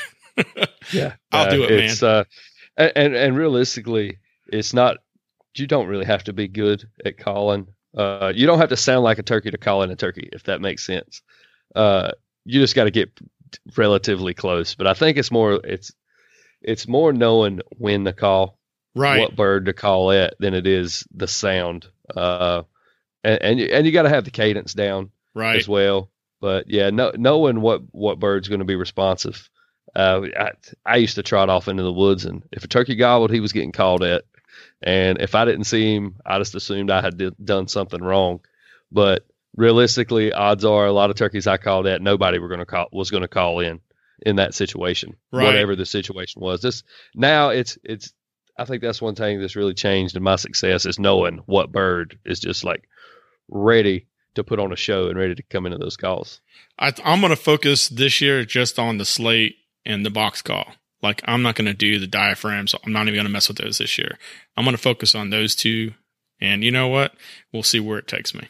Realistically, that's all you need. Yep. I mean, I once they that. Come s- in, yeah. you're good. So I'm ready. I'm ready. I want some like you know wild turkey, man. Not just the drink.